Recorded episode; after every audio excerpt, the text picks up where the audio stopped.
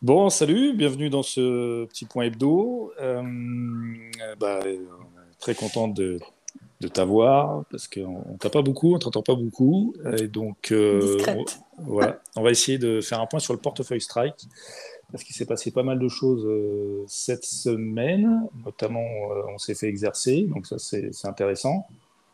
Et donc, on va faire la- rapidement la revue des, euh, des positions en cours et de ce qui s'est passé cette semaine. On va, on va commencer, si tu le veux bien, par le plus simple, par le, le Bito, euh, parce qu'il nous reste un morceau de position sur le, le Bito. euh, Euh, alors, non, on l'a clôturé vendredi dernier. Ça s'est clôturé vendredi dernier. Donc, ce qui s'est passé, oui, avec le Bito, alors je remonte un peu le fil. On a, on avait au tout départ vendu un put sur le Bito. Euh, et ça, c'était euh, avant qu'il passe euh, la barrière des. je crois qu'on était autour des 28 000 de mémoire. Et, là, il a commencé à vraiment, vraiment sentir pas bon, j'ai envie de dire.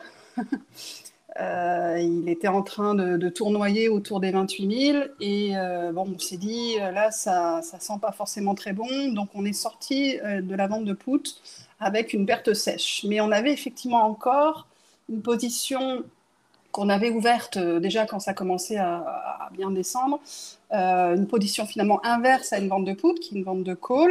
On avait fait même ce qu'on appelle un, bear call spread. Donc on a vendu un call et on s'est protégé au-dessus encore en achetant un call.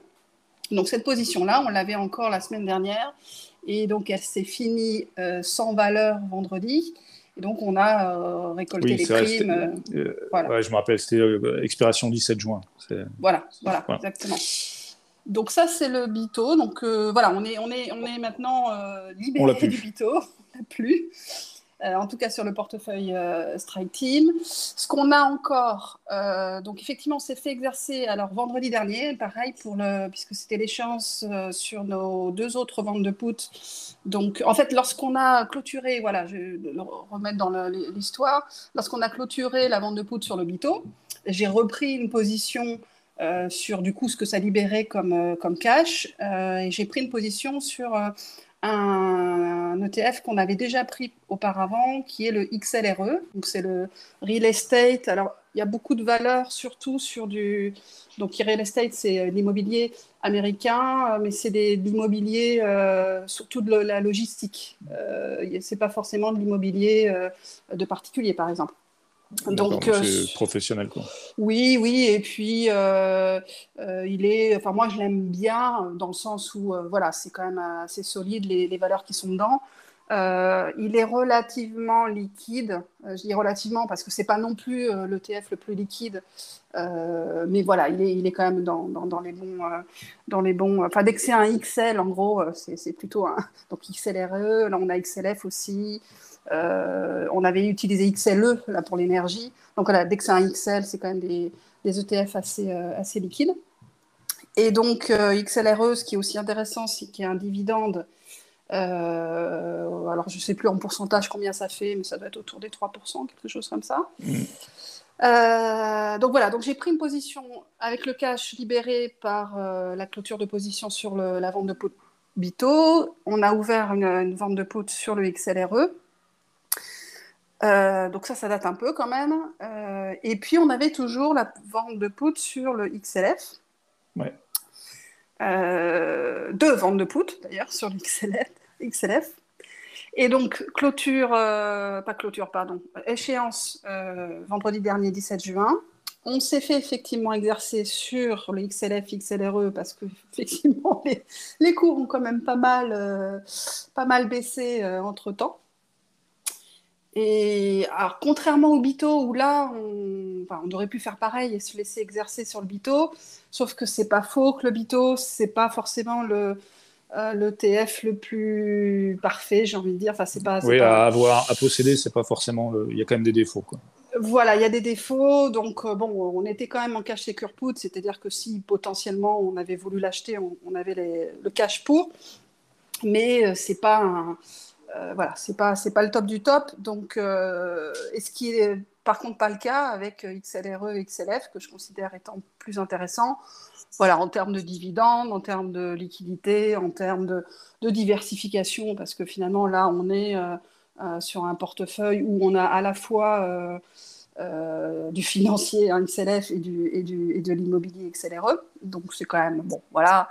ça fait, ça fait deux, deux, poches, deux poches sur deux secteurs différents. Voilà, exactement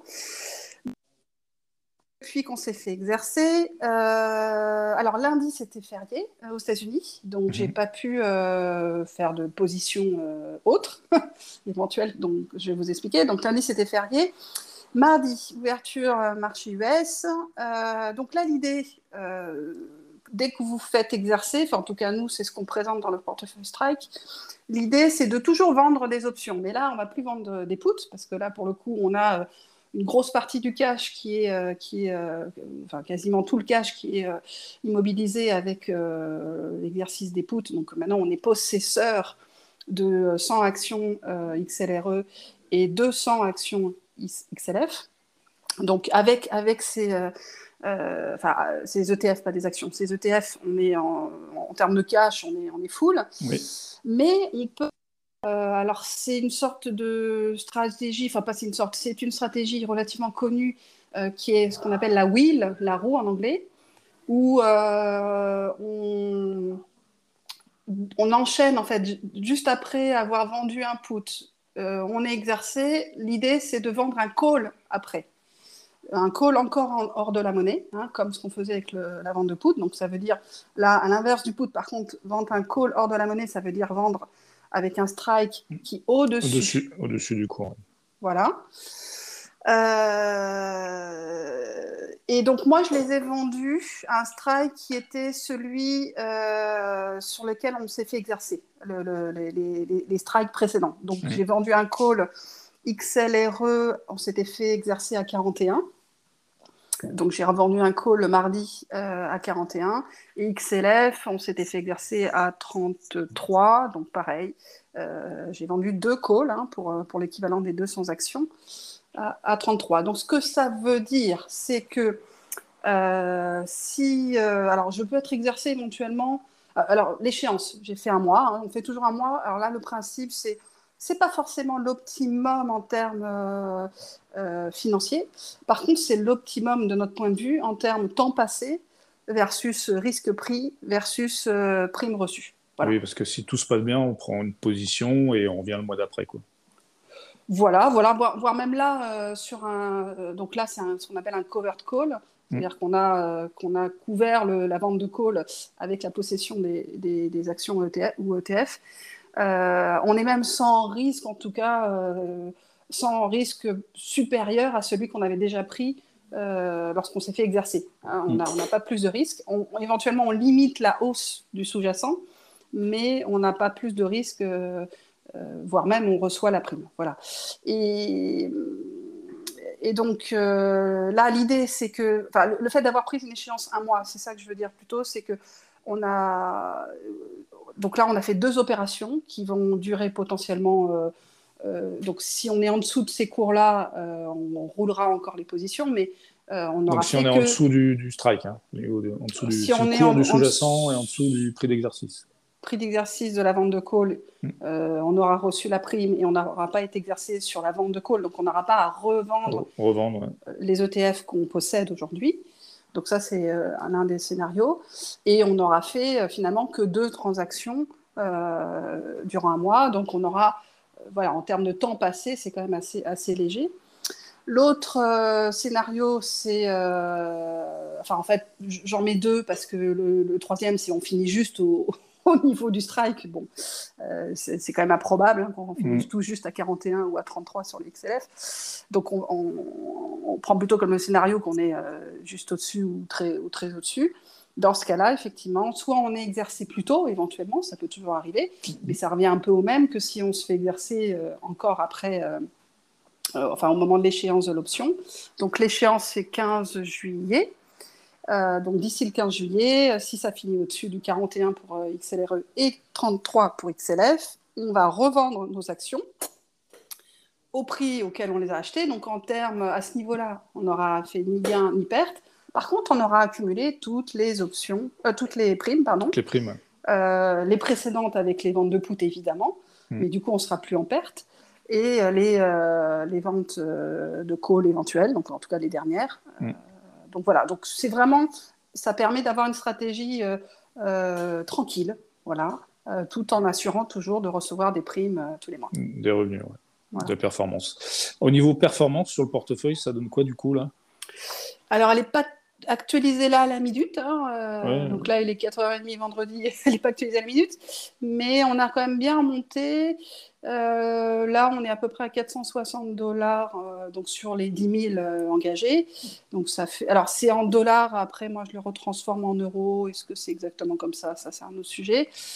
Euh, mais en euros, ça ferait euh, quelque chose comme 4,35%. ok. Voilà, depuis, depuis euh, fin septembre 2021. Depuis fin septembre, début octobre, plus 4%, en sachant que. le marché a plutôt perdu depuis. Ouais, perdu. comme on n'est que sur des valeurs US, on peut prendre comme référence le SP 500 qui est aux alentours des moins 20, moins 25% depuis les l'année. Depuis le début de l'année, ouais, c'est ça. Bon, alors nous, depuis le début de l'année, on n'est pas, c'est pas, enfin, depuis, c'est avril, mai et là juin, effectivement, on n'est quand même pas, euh, pas top top, mais depuis le début de l'année, normalement, on est positif. Ouais. Euh, là, moi, je compte 1,68%. Euh, depuis le début. Bon, sachant que voilà, c'est un portefeuille à 10 000 euros, ce qui, ce qui est sur, avec que des options, ce qui est quand même techniquement pas si simple que ça. Ça laisse moins de possibilités, moins de, de stratégies disponibles, euh, mais ça permet quand même de, comme on le voit, de euh, garantir entre guillemets à minima le capital et euh, éventuellement à dégager une performance là où. Alors il y a le côté 10 000 euros, oui, comme tu dis, peut-être ça laisse moins de liberté de faire des. notamment dans, le cas de cash et put en fait. Mais enfin, moi, c'est surtout, certes, il y a ça, mais c'est surtout, moi, ce que je mets en avant, c'est le peu de transactions qu'on fait. Pour une performance, certes, qui est pas. Euh, on n'est pas, euh, on n'est pas, euh, bref, à X par mois, je ne donnerai pas de X. Oui, non, mais je pense qu'aujourd'hui, l'intérêt, il faut déjà conserver son capital, pas se le faire rogner ni par l'inflation ni par le marché. Et aujourd'hui, celui qui est à 0% de performance depuis le début de l'année surperforme gravement le marché, tout simplement. Euh, et, il, celui qui fait 0% depuis le début de l'année aura du cash pour euh, réinvestir bien plus au moment où euh, il faudra réinvestir et que la machine repartira dans le bon sens. Exactement, exactement. Et d'ailleurs, il n'est pas impossible que, éventuellement, si à un moment ou un autre, alors à, voir hein, si, on, si, on, change un peu de stratégie sur ce portefeuille, mais de partir sur une stratégie achat call lorsqu'on sentira que qu'on est euh, sur un, clair. Euh, une nouvelle tendance, un bull run ou une nouvelle tendance euh, haussière confirmée. Quoi. Voilà, confirmé. Donc ça risque clairement, quand, quand on parle de ça confirmé, ça veut dire qu'on loupera le point bas. Ça, c'est, enfin, y a, pas, c'est, évident. mais justement, on le fera dans une, dans une configuration où on se sent assez tranquille pour le faire, tout en ayant d'autres stratégies plus performantes aussi, comme les ventes de call dont on parle, euh, en parallèle. Enfin, on en parlera à ce moment-là, puisque là, clairement, on n'est pas dans un marché aussi. Non, c'est pas le moment de parler d'achat de call. C'est ça, exactement. Donc là, on fait tranquillement euh, nos ventes d'options, euh, sans, sans, stress et sans, de manière assez mécanique finalement. Et ça permet d'avoir une performance qu'on a évoquée, qui n'est pas, qui est pas non plus négligeable. Négligeable, exactement. Voilà. Ok, bah écoute, merci. Et puis euh, on se dit peut-être la semaine prochaine ou après pour refaire un point en fonction de ce que le marché euh, nous fera, car euh, à ce moment on est plutôt dans une zone d'incertitude et je pense qu'on peut s'attendre à tout et n'importe quoi. Très bien, bah écoute, à la semaine prochaine. Salut. Salut.